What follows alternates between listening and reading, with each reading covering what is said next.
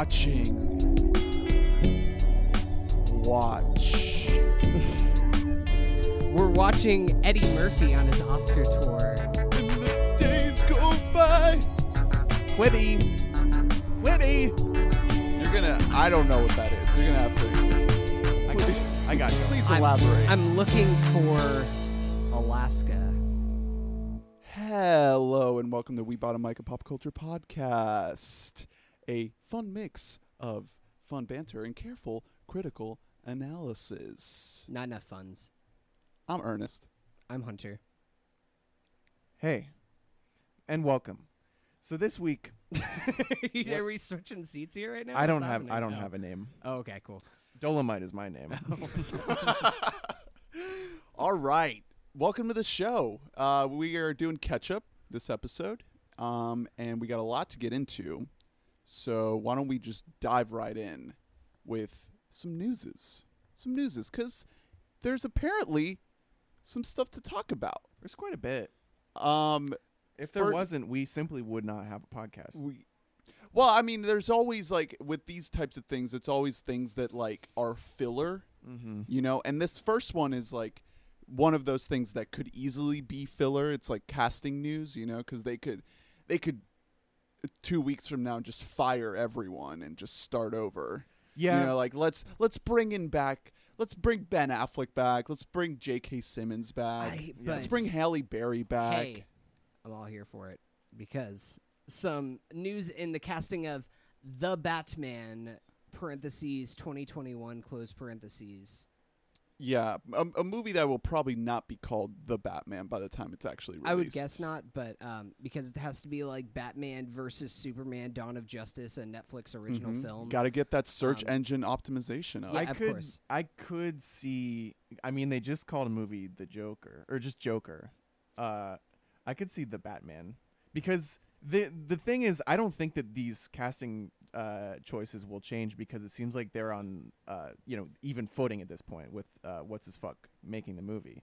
I I With trust Matt Reeves? Reeves. I trust Matt Reeves. Like Mhm. I you know I don't think that he's a wishy-washy guy.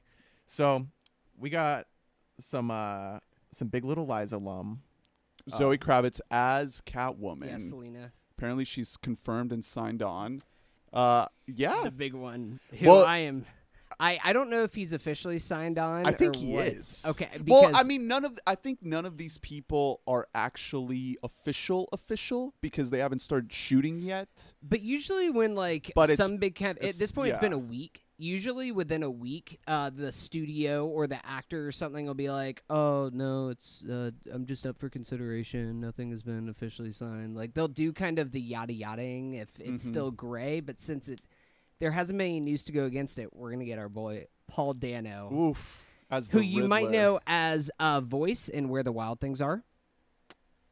Oh. Um, or his Oscar snub performance in Swiss Army Man. Mhm. Also, Escape at Dannemora, which I was a big fan of. Mm. And- Dan, Dan O'Mora. Yeah, Mhm. and uh, y- oh, ooh, Yeah, that's Thank good. you. that's good. Yeah, don't don't just like s- swipe over that. That was incredible. You need to you need to bookmark that one. I'll just write it down in my is that something Go back, note. go back to late 2017 and make that joke whenever that was, uh, Yeah, or yeah. 2018, whenever the show first came on. Um, I, this is the worst note in all of my phone, by the way. That it's just called "Is this something?" and it's a bunch of things that are definitely nothing. Like they're they don't they aren't even good enough to go in my jokes folder on my phone. it just is this. it's just an, an idea that I think is funny. Like I wrote down families that wear matching T-shirts on vacation. I just think that's funny, and like someone needs to make fun of those people Mm-hmm. in a in a non-threatening way. Well, Anyway. it depends on the T-shirt.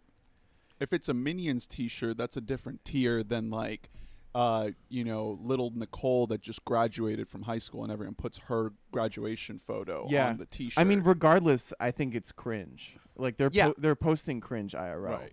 Like it's it's just funny, and they're always like neon Yeah. color. We should say that we are doing this podcast with matching We Bought a Mic T-shirts on. You Well- can order yours right now. I I I want to make sure that I wear my Paul Dano T-shirt to the premiere of the Batman It's just like Paul Dano's face. with And- a big and there- question mark on it. And there will be blood. Paul Dano's character. Yeah. Just uh, Yeah. Uh, so he's gonna be doing some riddling to uh, um, Batty Batty Daddy Robbie Patty. Perfect casting. he just Um, he looks like Jim Carrey. Not Yeah, exactly, but it's- he, it's a he's more- like a he's a tall, slender boy, which is what I just picture the the Riddler in my head. Jim Carrey's Riddler always struck me as like really close to Joker territory, like a flamboyant. Yeah, well, it's not a great performance by Jim Carrey. Well, he's too much, and Paul Dano is way on the other end of the spectrum in terms of acting. He does Mhm. small choices, like Nuance, that's that's his yeah. thing. Uh, alongside Pattinson, that'll that'll be a good hero villain combo. Like they can play off each other. I I'm hope sure. they keep it small. I mean, I, I would love to see a big sprawling bat cast because uh, we also have um, Jeffrey Wright as Commissioner Gordon. Apparently, Is Andy Serkis involved? I'm sure he'll make an appearance, Right. As a Killer Croc, probably. Yeah, he could he could be like the building they're all standing in. Yeah, you know, like yeah. do anything. You know, Uh, so yeah, we're excited. You know, casting news. You you gotta take them how they are. We haven't seen anything from this movie, but the team they're assembling is pretty fucking good. if it goes wrong, it would be a big. It would be a way bigger surprise than any of these other DC properties that have gone wrong. Those were Yeah. not surprisingly Right. uh, failures. You know, Right. this would be like, wait a minute, Matt Reeves, Mm-hmm. he's good. Yeah. Like, anyway, apparently the boys over at Warner Media keep making good choices with their properties. You know, they learned from Joker. They know that that's the biggest movie of the year. They know to cash in on true artistic statements. And that's why they hit up he, uh, Hayao Miyazaki. He he, he Hayao, Hayao Ma- Miyazaki. Hayao Miyazaki. don't don't say it. Don't put an accent on it. Um, yeah, this is huge, huge news. That so for years and years, pretty much like since streaming, even whenever like it was just streaming was just buying digital movies and everything else like that. People have always wanted to get the rights to Ghibli movies for streaming purposes or to buy digitally, and it has been impossible to do. Now even Disney could actually buy the rights, even though a lot of Ghibli movies are under the Disney umbrella of it all. Um, they aren't anymore. They're now under a subsidiary called GKIDS, which is uh, has a little bit more independent freedom. weird But- name. I don't like it. Yeah, um, especially because there are lessons to learn here that apply to adults and kids. Exactly. I'm Um, not a kid. I'm not a baby. Yeah, what you ever seen Ponyo? Yeah, you think? I'm a baby because Yeah. I like Ponyo Ponyo, funny fish in the sea. Ponyo, Ponyo, Ponyo. um, no, b- so this is like huge news that dropped uh, last week that Ghibli, all of the Studio Ghibli library will be available on HBO Max. Uh, yeah, and I'm I'm still confused about the whole HBO Max thing because right now HBO Now or Go, I guess if you have a cable company, but if you don't have a, a cable subscription and you want to get just HBO, you have to pay like 15 bucks a month or so. And now they're putting out this additional thing. How is that? I don't understand how that's gonna have uh, any sort. Is that gonna be an added tier? Can you add on the max to the regular? That's what I, I'm curious about that too. About if it'll just be like up to twenty dollars a month, but then that's a lot. Whenever you consider like Disney Plus is launching at seven dollars a month, and HBO's like, nah, you'll pay twenty bucks a month for our shit. You'll pay Um, over double. I I could see pirating becoming a big thing again, just like it was. Oh, te- you think it never stopped? Well, it it slowed, you know. With I mean, music pirating has pretty much disappeared at this point with like Spotify and Apple Music, and with video and and movies, it, it Netflix has has filled that void, you know, and it has made it so that people don't feel the need to really illegally download things. But I think with now that there is this this paywall that keeps getting built up, I'm gonna illegally download things. yeah, it's gonna You it's try gonna and start stop, happening. Try to stop me. Well, I mean, especially because you would think, okay, maybe with everything else starting their streaming services, maybe HBO will like lower down their amount. But I really doubt that because it's HBO, and HBO does have this aura of prestige to it. Like we're going to talk about Watchmen later on in the show, but they're not a sh- they're not a network that's interested in like we have to reach 10 million views per episode and we have to reach these quotas they're like no you come to us because we're better than everything else that you will find on television. So we can charge wherever the fuck we want because Yep. you'll pay for it. Yeah. The, yeah, the thing is, uh, Disney Plus obviously has the advantage of volume of content uh, and like backlog of content because HBO has only existed for so long, and Yeah, they do have older things. They put that fucking thread on Twitter of Yeah. all the random ass Yeah. movies. Yeah, was that was Max a Keeble on there? thing. No. Guess where it is? HBO. Oh shit. It's true. Mm-hmm. This is a hot issue. I mean, that must have something to do with the Bush administration and the the Bush family's ties to Warner Media and trying to cover up their war crimes. yeah, it's like an Epstein thing. that was my thought exactly. Um, I I mean I am the other the only other big show that they've had because now all these streaming wars are like trying to gear up where they're fighting over like things like Friends or The Office and stuff like that. HBO Max also has all Sesame Street, which isn't a, necessarily a big deal for us, but it could be a thing for parents. They're just like, "Hey, I want my kid to watch Sesame Street." I feel bad for uh, PBS shows in general, but especially like shows like Sesame Street because they are that is not what children are geared to like anymore. Yeah. not even close. that really. the Mister Rogers kind of stuff they is yeah like i was only allowed to watch pbs until i turned like five or six just because i i think my mom didn't want me to watch like advertising or something guess what i'm a shill still like i i fall for every commercial anyway. well, but the thing is once i got nickelodeon i never watched pbs again because it is better entertainment like Mhm. Well, especially for kids. I mean, kids like not to throw shade at one specific show, but like when you look at an episode of Sesame Street versus episode of like Steven Universe, and shit's just batshit crazy all over the place with like f- like really vibrant colors and wild action. Mhm. That's more what kids are geared for these days. Well, as far as the Studio Ghibli movies go, I think um, it, it, it's interesting because really the only way you most people had to see these movies if you didn't want to illegally download them, and I think that they are some of the most illegally downloaded films would be theatrical re-release, re-releases. Like that's how I've seen a lot of these movies recently. I mean, I own a, a couple of them on DVD, but unless I want to shell out for the big old Blu-ray um, uh, combo pack that just dropped, just have to wait for the for the theatrical re-release. And these movies on the big screen look just exceptional. Yeah. incredible. And then when you stick them on a streaming platform and they that the quality depends on the strength of your internet connection, and it's obviously not going to be as good, but more people are going to get to see them. More So- accessibility. Yeah, no, I mean, I'm I'm still excited for it because I actually have been doing like in my spare time a little bit of a Ghibli watch through of movies I had never seen before. So I just watched Ponyo and Porco Rosso and like a couple of the other like more forgotten Ghibli movies. Um, but they are like twenty to twenty five dollars a piece at Amazon for the Blu-ray. So I mean, I, if it's an extra couple bucks to throw on, I already pay for HBO every month. I'll just pay an extra couple dollars. If they make it cares? I might easy be dead one again, day. again, uh, we don't know exactly how easy they're going to make it. But let's talk about this next news item, which I, I Mhm. don't know what this is. exactly What the hell? we need to talk about Quibi, guys, uh, because no one is, and I get why. Because people aren't also are not really talking about Apple's upcoming streaming service. Quibi is a streaming service that is going to be happening. oh, okay. Uh, it stands for Quick Bites, because this Mm. Like- streaming service, the idea of it is brilliant, and the money that they have put into it and the names that they have acquired are absolutely insane. Uh, yet it's like a bird in the hand type situation where because we cannot see it, we are not discussing it even a little bit.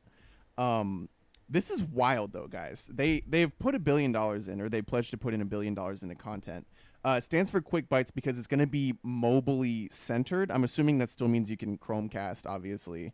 Uh, I would hope I could still put it on a laptop even, but every episode of most of these shows is going to run seven to ten minutes in length, uh, and they will be uh, released like more often. Like the average season of a show on Quibi will be two to two and a half hours long total. Um, the names that they've got though are what made me really want to talk about it. Like it's kind of wild.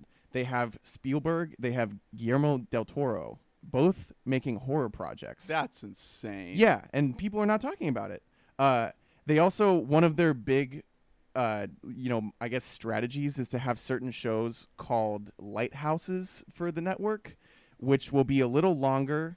Uh, like every episode will run like you know 15 minutes let's say and be divided into like 12 to 14 daily episodes released every single day um Paula Pell, who I criminally underrated, she's written for SNL for probably 20 years. She's in like Wine Country. She's in uh, AP Bio. Incredible actress.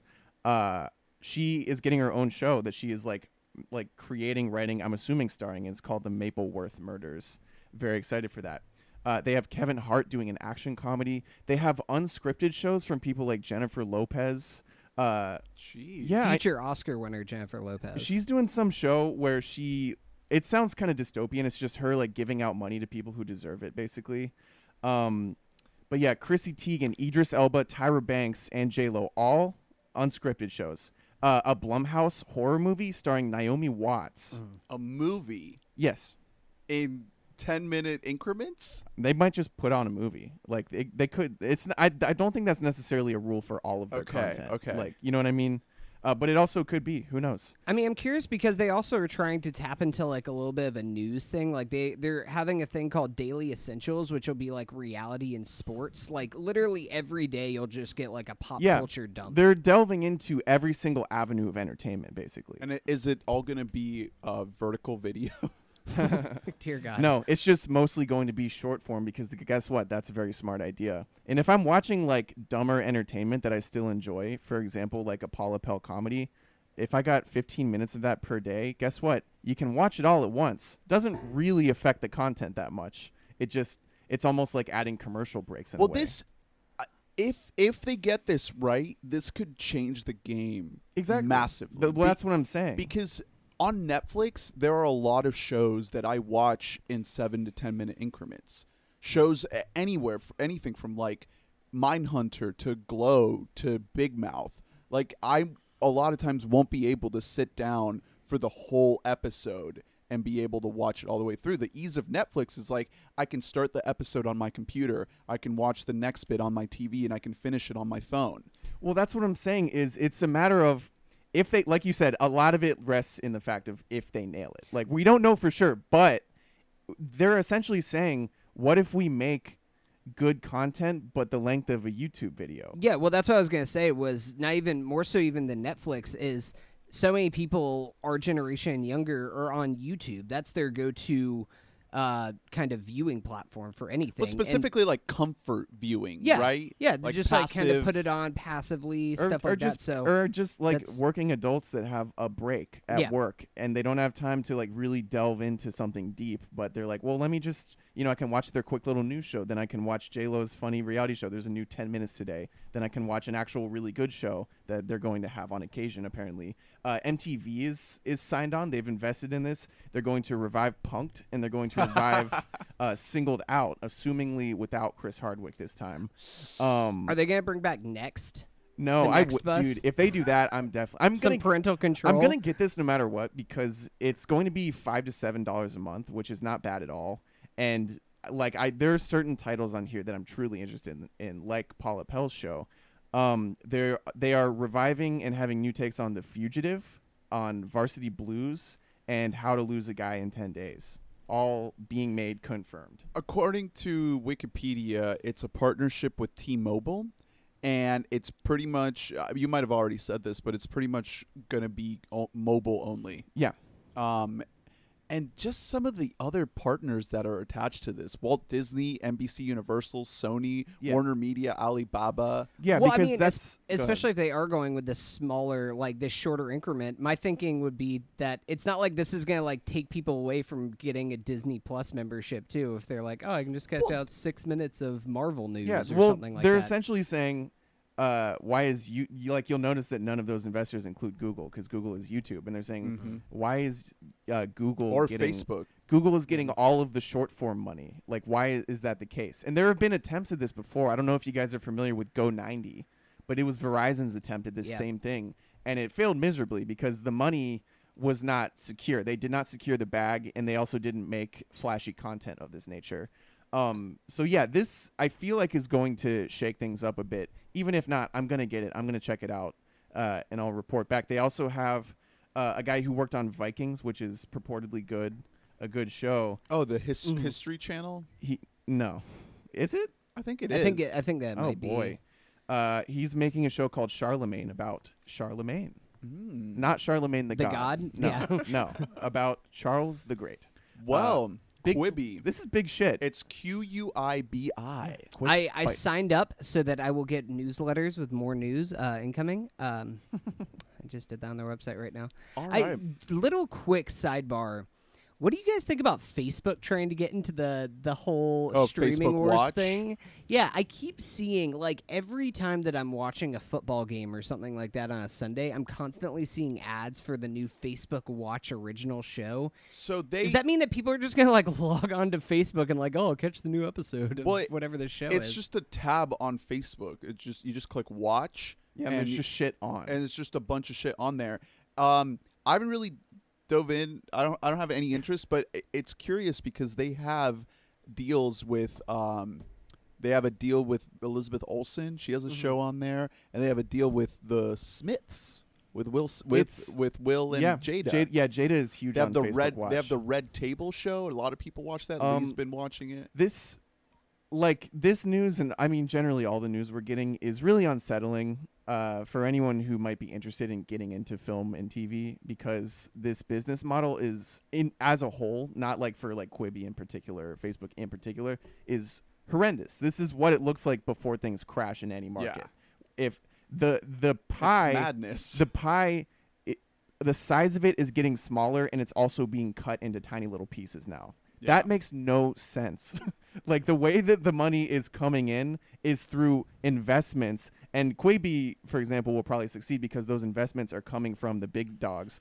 But that is really worrisome. Well, I think I think what's going to happen is going to be very similar to what happened to the music industry 15 years ago, where record stores just all closed and uh, uh, record labels started to go under, and like what what ended up coming out of that was music became democratized, and anybody can now upload anything online and get it out there themselves without needing any industry help at all. yeah So but on- then make less to no money Oh, exactly. Yeah. Well, Yeah. there there's going to be a little bit of that of like maybe we'll see a little bit more of an indie boom of people just like, oh, here's my uh, show I just uploaded all to YouTube now. That's so already happening. Yeah, that's already happening a little bit now. And I mean, we won't really know how it all shakes out until it's done, but it'll just be the fish eating themselves until only like three or four people emerge. It's like the t- it's the TV wars 50, 60, 70 years ago. I'm whenever the networks first like emerge themselves. I'm curious how like a Netflix will factor into this because on one hand you have like the tech people and another hand you have like the classical movie studios. But Netflix is in this weird in between where they're not quite one and they're not quite the other. And just today I saw a news story about how Netflix is like billions of dollars in debt Oh, yeah. because of how much money Yeah. they're spending on well, they tried to do the Amazon model where Amazon spends more money than they make every year. They're um, to steal a term from uh, the show Succession, which you might have already listened to a review for. They're not really liquid right now. Mm. Um, like they have, it's all about the potential that they'll eventually Yeah. just keep making money, Yeah. but they just keep going further and further Yeah. into debt. Well- it does kind of lead to the idea They have a girlfriend Netflix- that wants to really make a uh, play. you spend half a million dollars a, a week on. Um, but it does kind of lead to this thing that you could kind of see Netflix maybe being. I mean, luckily Netflix did get their foot in the door first, but as everybody else is kind of peeling off, making their own things, Netflix could be a little bit hung out to dry. I could see us in 10, 15 years from now. We're like, God damn, remember when like. Just like everything you ever wanted was on Netflix, and they weren't just putting out Mindhunter season eight. like, yeah it's That's it's so crazy. yeah i don't want to get too into the startup economy and how that's all uh, very troublesome but that's what we're dealing with here is the startup economy where the money comes from investors before a dollar is made and the problem with the the TV streaming startup economy is that the the output is less and less every single year. Like less money is made on all of this shit every year, but more money is put in for whatever reason. Yeah. because every every one of these ventures wants to think that they're the one that will last. The market's already flooded. Yeah, It's it's it's, only a matter of time at That's this well. That's why I wanted to talk about Quibi because in addition to the name, he is going to bring up the name Quibi. I like to say we need to talk about. Hey, Quibi. remember I think Seeso? Yeah, I love Seeso. man. Seeso. I genuinely had it every Bajillion month dollar it existed. properties. Because they also they had every the SNL backlog before it and uh, Hulu got it. Mm-hmm. I watched like You mean s- you mean Peacock? oof. Oh wait, does does Hulu? Hulu, still has it. For Yeah. All of it? yeah For now. um yeah they they've clipped the, uh, some old episodes like very short to Yeah. get rid of the supposedly bad sketches. I don't know how they cut out bad sketches because like a lot of old episodes are just everything is bad. But either Well, way, Speaking of Saturday Night Live and Netflix, there's a little uh, little guy you might know of who is running for Best Actor at the Oscars. Yeah, you probably know him as the voice of Donkey in Shrek movie, but let me tell you, he's got a face too. yeah, and it's it contrary to popular belief, it's not actually very fat. That was all costume for Oh, cause Norbit. and yeah. the Klumps. oh shit. Um, Eddie Murphy has a new movie coming out. Um, I actually didn't even know this was a Netflix movie until I was sitting down in the theater. And um, you go, you and go it got the, big ol' in that came across the screen. I was like, "Oh fuck, this is a Netflix movie." So nobody even knows that this movie is coming out. It's called Dolomite is my name. Um, it's a new movie. It's like kind of a passion project for Eddie Murphy that he's making.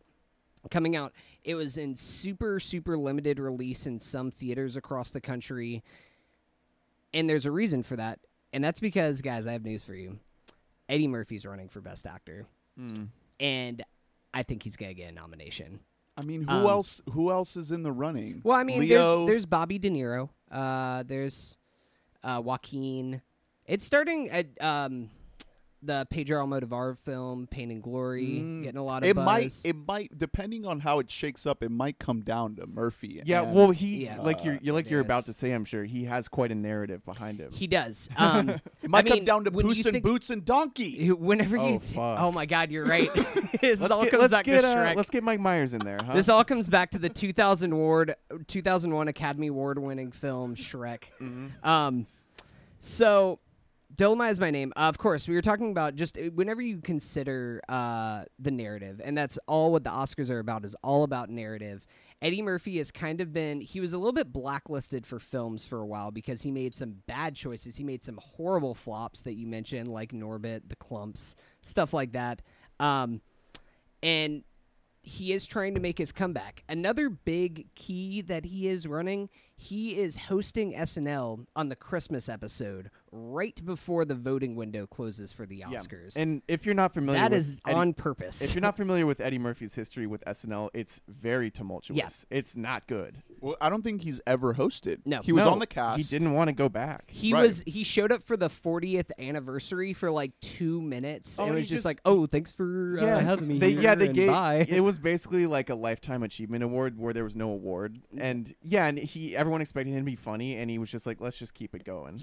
so um like, Yikes. yeah, it was. It's been rough. Uh, if you don't know, he was in the '80s. He was on when Lorne Michaels left the show. That was when Eddie was on the show, Mhm. and that was the only period that Lorne Michaels has ever been gone. And he was all they had. He basically ran SNL for years.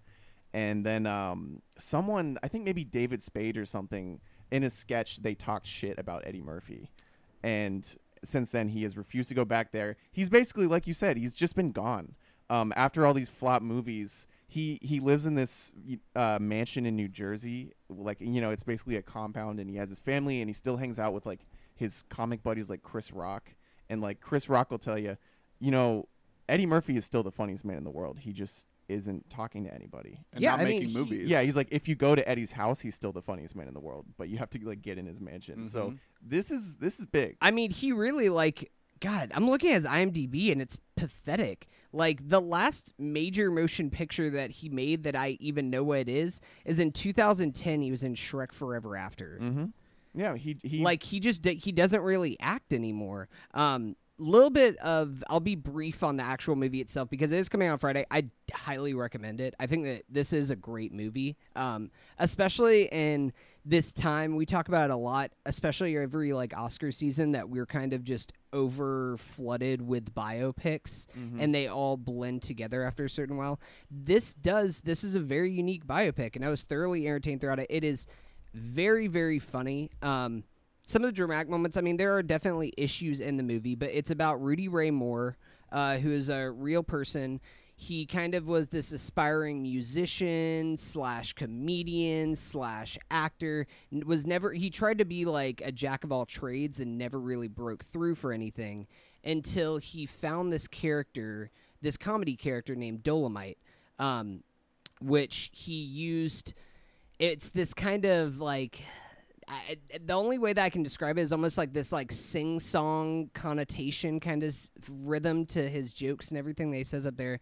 But he played it for black audiences and they loved it. And he eventually starred in a movie called Dolemite is My Name, where he kind of became a blaxploitation star. Like he became he was in the movie uh, Dolemite is My Name was one of the biggest like box office success stories of that year whenever it came out. It ended up making over ten million dollars this like super super small movie that Rudy Ray Moore had to fund entirely by himself because nobody believed that he would actually be able to get people in seats. Um, the cast for this movie is just was just incredible. Eddie Murphy, Wesley Snipes, Keegan Michael Key, Craig Robinson, Mike Epps, Tituss Burgess. I uh Ti? Ti is in there. There's a couple different like kind of Oh, cameo shit, type Snoop roles. Dogg. Yeah, Snoop Dogg is in here. Um, Of uh, It's- it's next week on Netflix, right? it comes out on. Uh, we're recording this on the 21st. It comes out on the 25th. Mm. That so, Fri- yeah, Friday. Friday. Um, Here's another thing about it too. It's directed by Craig Brewer, who did Mhm. uh, the Hustle and Flow most, I would say, most famously. But here's what he's doing next year. He's directing a sequel to Coming to America. Yep, that's With another. Eddie Murphy. Yeah, yeah. Oh man. So Eddie Yeah, Murphy coming is back. coming back in our lives because this is a great movie. Another uh, little note I wanted to make about uh, Rudy Ray Moore and his Dolemite character is this was a vastly uh, influential character for hip hop because people actually took his intonation and everything and his flow that he would speak with and they kind of that was one of the influences for hip hop in New York during the 80s. Um, this is I, I highly highly recommend this movie. Eddie Murphy, he really does give one of the best performances I've seen in a movie this year. I think year. we're gonna be talking about Eddie Murphy a lot this award season. Yeah. It's- it sounds like the movie's right. good. It sounds like he's good, and he, well, I, he carried. He's in almost every single frame of this movie, which is why whenever you think about something like this versus even no matter how great he is, Leo, it's very Once much a Upon a split movie. Yeah. You spend a lot of time without Leo on the screen. Wherever you see Eddie Murphy carries this entire movie with his performance. hell yeah. So I highly recommend it. Um, I'm sure we'll be talking name. about just it like in the just future. like Rami Malek did with Bohemian Rhapsody. Mhm. um, y- Mhm. yeah, I, you know, I'm Yeah. loving. he does sing. I'm uh, Eddie starting to- Murphy sings I'm his own starting songs. to see the discourse shift more in my favor in terms of not really liking Rami that much in that movie. And honey, I'm here. For Well, I'll take this chance now to chime in about Mr. Robot season four, which just premiered Oh, on. USA. here we go. Rami Malek was born to play a sociopath hacker, Yeah, uh, just Brick really neurotic. an interesting. Creepy Put him in the. Nightcrawler universe. yeah, yeah. He's phenomenal as Elliot. yeah. He is. He's not charismatic. I don't. I don't want to no, be. We're assuming that he is versatile, and he's not, and that's fine. But we don't need to applaud him for playing uh, a much more versatile real life person.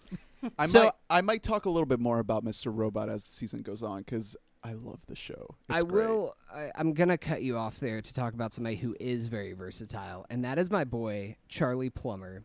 Um, I praised him a little bit last year whenever I saw Lean on Pete, one of the most underrated movies of last year. Yeah, it made your top ten. excellent movie. Loved, loved, loved that movie.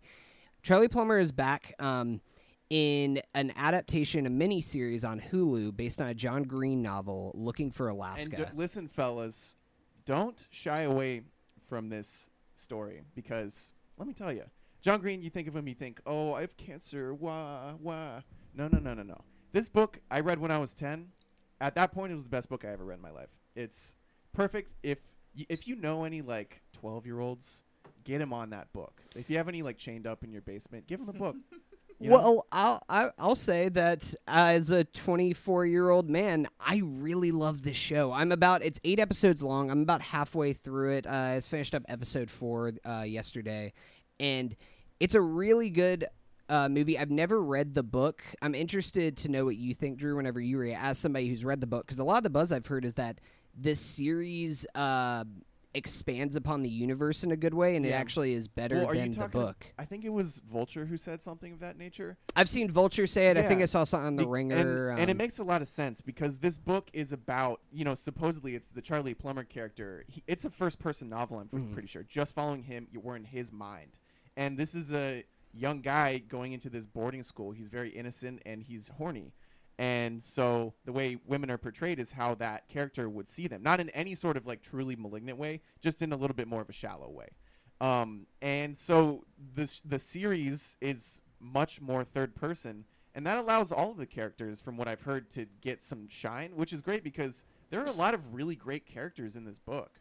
Um, I'm excited for it. Yeah, no, I, I really, really highly recommend this show. I, I just kind of checked it out on a whim because I was like, eh, I mean, you know, I guess I'll just check it out, put it on casually, and I was hooked. I mean, this isn't like we're not talking about Game of Thrones here. This is like a very small, very grounded coming of age story, but it does tap into that whole uh, being like about 13 years old and kind of being sheltered from the world. Uh, the main Charlie Plummer's character is from Orlando. Uh, went to Dr. Phillips High School. There's a whole bit about that. Wait, really? Shout out to Dr. Phillips. What's up with Oh. John Um, Green in That's Orlando? no, Yeah, well, in the book he's from Alabama actually. Oh, So that's okay. Well, I mean, they the whole the camp that they go to is in Alabama. Uh, that's where Oh, maybe- Alaska is from.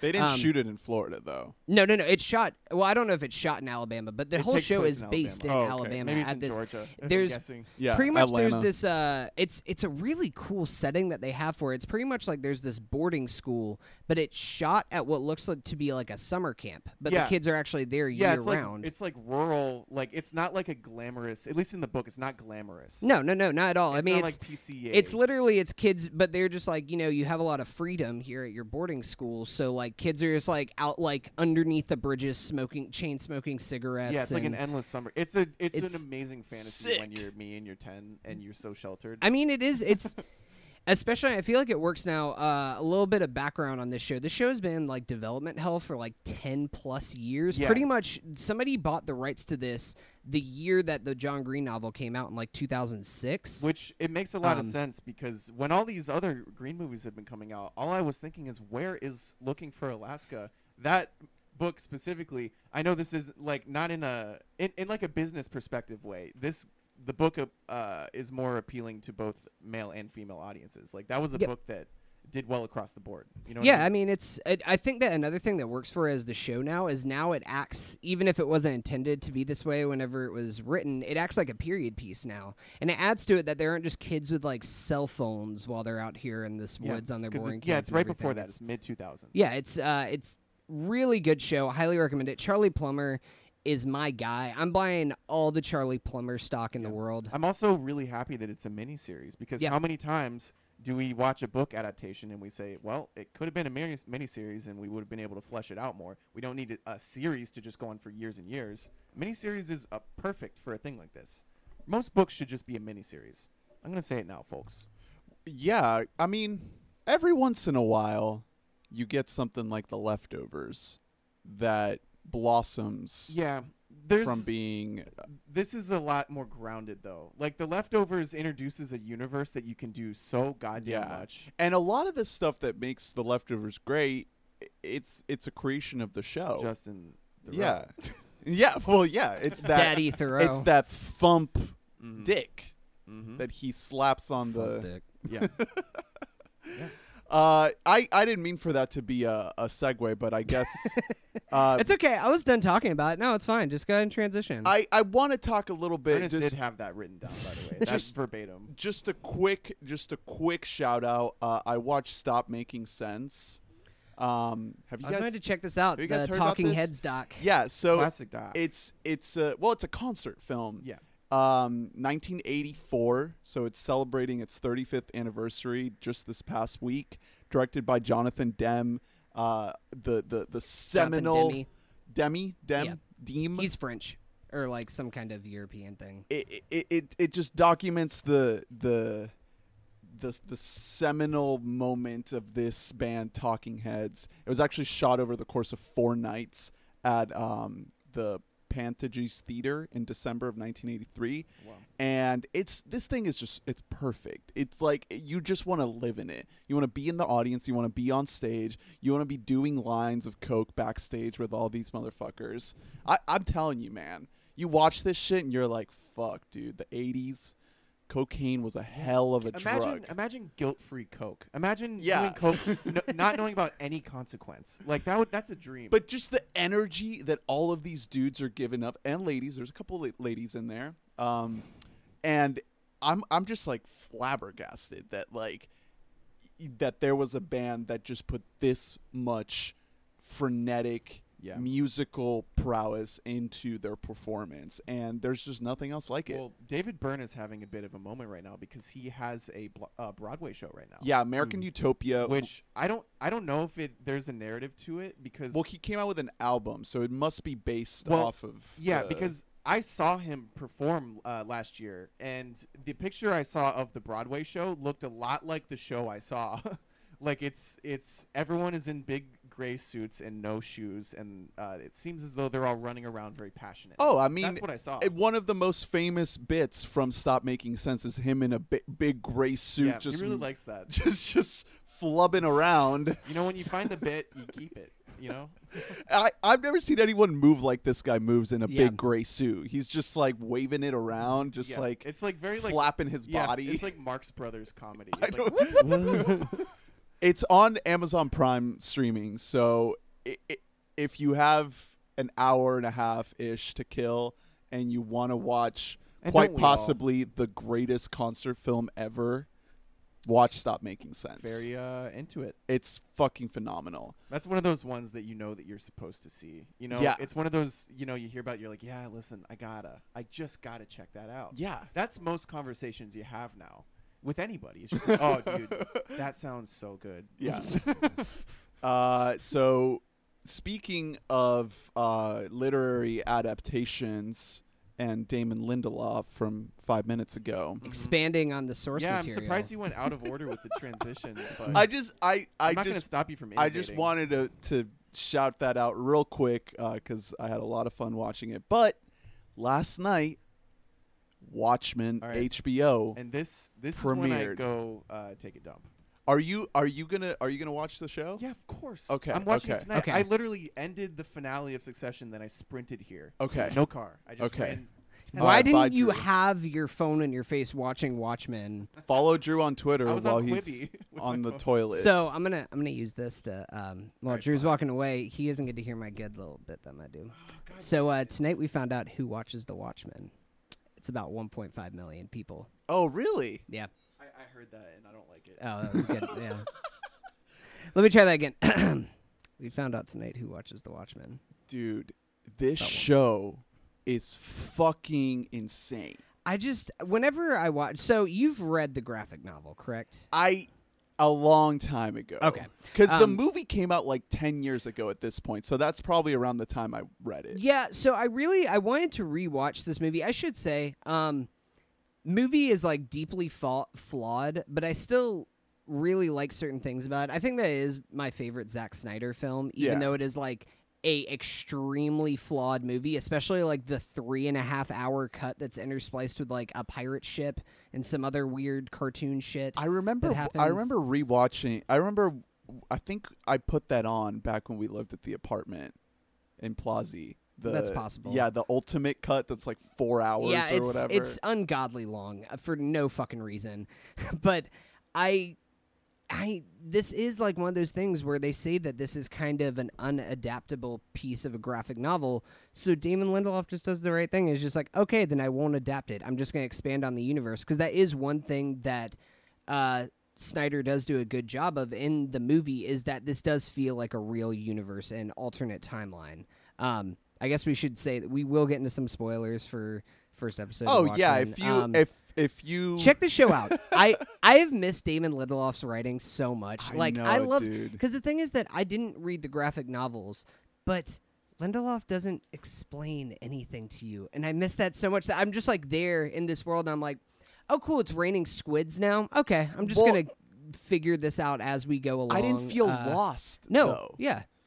I, I, I, I, which is a great show that he made, but I, I didn't, intended. I didn't feel like I was completely just unaware and un and unattached to what I was seeing. You know, I, I didn't understand some bits, and there are a lot of elements of this show that you're just like, what the fuck is happening? But you're engaged and you the the information is divvied out in a way that by the end of the episode and you've seen the whole first pilot you've seen a, a complete story for what that one episode is and you don't feel like oh like you wasted your time and you're like what the fuck did i just see no we get a definitive start to this new Mm. story and there's so many elements in it that are pulling from the novel like every every margin every detail of every background every prop there's something there that is alluding to the source material oh yeah, I, mean, was I'm keeping sure that my there's. eyes peeled I'm sure that there's stuff everywhere. I mean, I know that there's like probably there's some very overt references, especially I mean, even the final shot is the badge with the one drop of blood on and that. everything. Like Love there's that. little touches. Some are more overt than others, but I, I mean, like you said, like I'm just I'm all on this universe, and I'm really curious as to what happened. Like I was trying to figure out while watching this, I was like. Was Rorschach a white supremacist, and I just don't really remember that, or is that No. people that just that those are people that manipulate and use his ideas to fit their own uh their own motivations? That's exactly what it is because the the Rorschach that existed because in this new story all of the events mm-hmm. from the book happened. Yeah. And it's taking place 30 years later. So the Rorschach that existed was a true ruthless vigilante figure. You know, he would have been out there murdering white supremacists. That would have been him.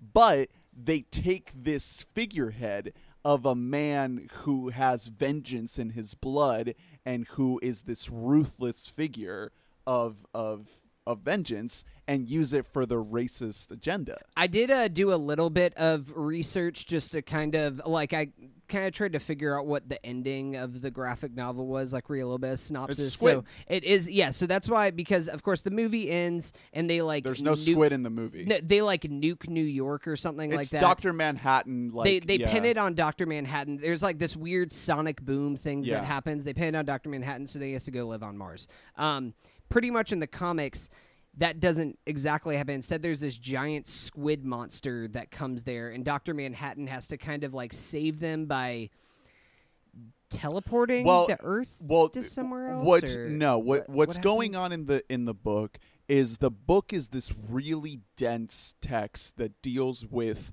America's uh, uh, Cold War uh, uh, nuclear apocalypse Yeah. obsession and and the doom of Armageddon, the doomsday clock. And you have the United States and Russia on the brink of nuclear annihilation. And what um, uh, Ozymandias, Aaron Veidt, what he does is he takes the squid and uses it as a way to uh, eliminate the possibility of nuclear war. To, the squid is a way to take nuclear war off the table and bring the two nations together under a common cause that they have to confront. I know I like I mean of course I know that this all kind of started in the books that um I don't remember if this is in the movie or not, but pretty much it like the way that this kind of chaos breaks out is that Nixon repeals the 22nd Amendment and gets a elected a third term. Yeah. And that's kind of what starts this like state of international unrest. But I like I'm happy that this is this show is based in 2019. It's not based in the Cold War times. So we get to see 50 years after the events of the graphic novel. and it's so many little details that make this an alternate 2019 it's Mm. not just the the police gun thing how they're like the the police are like more controlled. They all have to be recorded at all times. Their guns are locked in their car and they have to get approval to have their guns released. I i'm so fascinated but by what damon is doing by t- exploring police itself Yeah. because po- police is not a big thing in the book really it's all about superheroes and vigilantes but in Watchmen, in this new Watchmen, the police are the superheroes. Yeah, we're getting dropped into a world, and it, it I should say that it's not. Certain things are politicized, but it's not negatively politicized towards police Yeah. officers because this is a world you're being dropped in after this world has been fully developed. So they the vigilantes are now have to be controlled to a certain extent just to keep order. And that's why we have the cops set up as they are. And they even have like quote unquote superheroes fighting alongside them that are Yeah. these And it's so cool. Like the detectives get to wear these crazy, like full on superhero favorite one is. Panda that's just like a dude in a tank top and just no, wearing my, a panda hat. my guy Tim Blake Nelson Yeah, as Tim Blake Looking Nelson. Glass with Oh. the mirror mask. Man, I am just all in on this show. Mm. Just give it to me. It is just phenomenal, fantastic, ex- excellent, brilliant, fantastic, all of it. It's one episode in. Two weeks ago, we talked about Joker and how that movie just absolutely failed at making any sort of statement about anything. You can tell that Damon Lindelof with Watchmen is trying to go for some weighty themes and he is going for it. And obviously, you know, there is an advantage to having a, a multi-episode TV show versus a 2-hour movie, mm-hmm. obviously. Dude, if, But- if Todd Phillips got Watchmen, he could make it even better. Whoa, where'd you come from? Sorry, I, ju- I was eavesdropping. I was just brewing some Quibi tea over here. You're putting on your clown I makeup. have, no, no, we're not clowns anymore. We're we are Rorschachs. Dude, We're all just here, just taking batteries out of our old timey watches. and- another another thing I'm fascinated by is how Damon Damon Lindelof is exploring the themes of white supremacy, Yeah, like the issue that this nation has with this beast, this monster that has been bubbling under the surface forever. The way the show starts, oh my god! Mild spoilers here, but I did not know. I genuinely did not know about the 1921 massacre Yeah. of Tulsa, Oklahoma. oh, like this is something that was for history. that this was not talked about in history books at all. Like Lee, we watched it together and she was like, "Oh yeah, I learned about this recently." And I looked it up on Wikipedia and I, I got into like a Wikipedia hole reading about It's this wild shit. like the way this show starts is this violent chaos that you're watching a heightened TV show. You're thinking, oh, okay, here we go, starting it on. It's almost like a.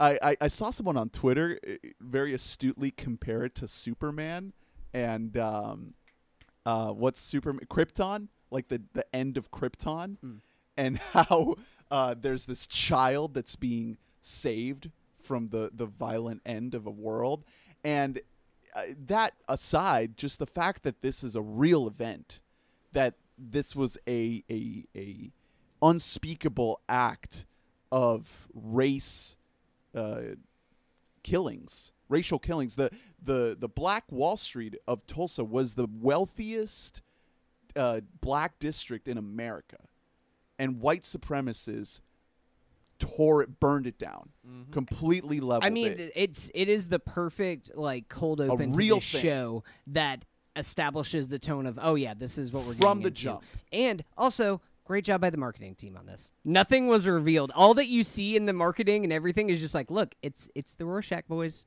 You don't even know if they're good or bad Right. or anything from like the marketing. whole, like the whole white supremacy angle is something that is not really revealed in any of the Mm. marketing. So you can go into this not knowing that, but but now that we've seen the first episode, I am so interested in how they're going to handle this. And based on this pilot, it seems like it is a very tricky thing to try to do, you know, when you're handling subject matter like this. And already, one episode in, already people are coming out of the woodwork being like, oh, this political garbage. Well, this is going to be a show that is not much like everything that Damon Lindelof does. Like this is not a show for everybody. Right, this is right. not.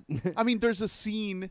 I'm not going to give it away, but there's a scene at a at a cattle ranch that is much like the scene in the leftovers. Very, very visceral. well, it's much like the scene in the leftovers pilot at, Mm. at the end of the pilot where uh, Theroux fucking guns down the dogs. We love it. And I love the leftovers pilot. if if you are not okay with that, then don't watch the show.